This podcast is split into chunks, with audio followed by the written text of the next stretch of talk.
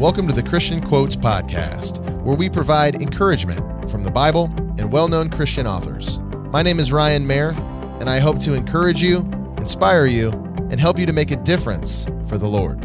I'm super excited to have you here, so let's get started. Hey everybody, Ryan Mayer here. Welcome to episode thirty-seven of the Christian Quotes Podcast. And I just want to start this episode by saying I apologize for the large gap in between episodes. I've been a pretty busy guy working on a lot of different projects, and so I haven't been idle, but I've been focused on other projects, and I'm sorry about that because I didn't really give you much warning. But I will say this. I want to start a season two of the Christian Quotes Podcast, and that's what this is. So if you're listening to this, that means this is season two. So let's go. So it's going to be a little bit different than it was the last time. I'm not going to do it every day. I'm going to shoot for a frequency around once a week, maybe twice a week, but I'm going to try to stick with once a week. And that's going to be doable for me because of the, the time it takes to record and edit and all that kind of stuff with all the other projects and things that I try to do at the same time. So hopefully that's exciting. I hope to add a ton of value to you in the coming episodes and weeks and months and all that kind of stuff. So thank you so much for still being here. And for a lot of you new people, thank you so much for being here. And I'm super excited.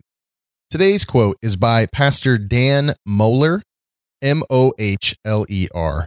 And it goes like this: walking in mercy and forgiveness doesn't make you a doormat. It makes you like Jesus. Let me read that one more time. Walking in mercy and forgiveness doesn't make you a doormat. It makes you like Jesus.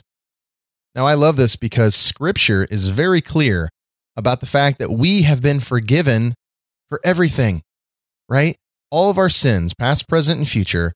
You put your faith in Jesus and He takes your place. He died in your place. The penalty for sin is death. And so now He's paying the price for you. All your sins are forgiven. That's amazing, right? And so, but then we want to turn around and act as though we can't forgive other people or like it's difficult for us to forgive others. Scripture is very clear about this. Ephesians four thirty-two says, "Be kind and compassionate to one another, forgiving each other, just as in Christ, God forgave you." Right? So as we have been forgiven, so should we forgive. And guys, I'll take it one step further. We have no right to sit in unforgiveness. As someone who has been forgiven for everything, we're going to turn around and act as though we can't extend forgiveness to others. That's absolutely ridiculous. We've been forgiven of everything, so we can extend that to others. And so that's a good mentality to have. Think in your mind, I do not have the right to hold unforgiveness. And by the way, unforgiveness is poison. It hurts the person drinking it, so to speak. So let's not do that. Let's not be those people. Let's extend mercy and forgiveness because we've received it so much. You'd think out of all people, believers in Jesus would really get and understand mercy and forgiveness because we've received it so much.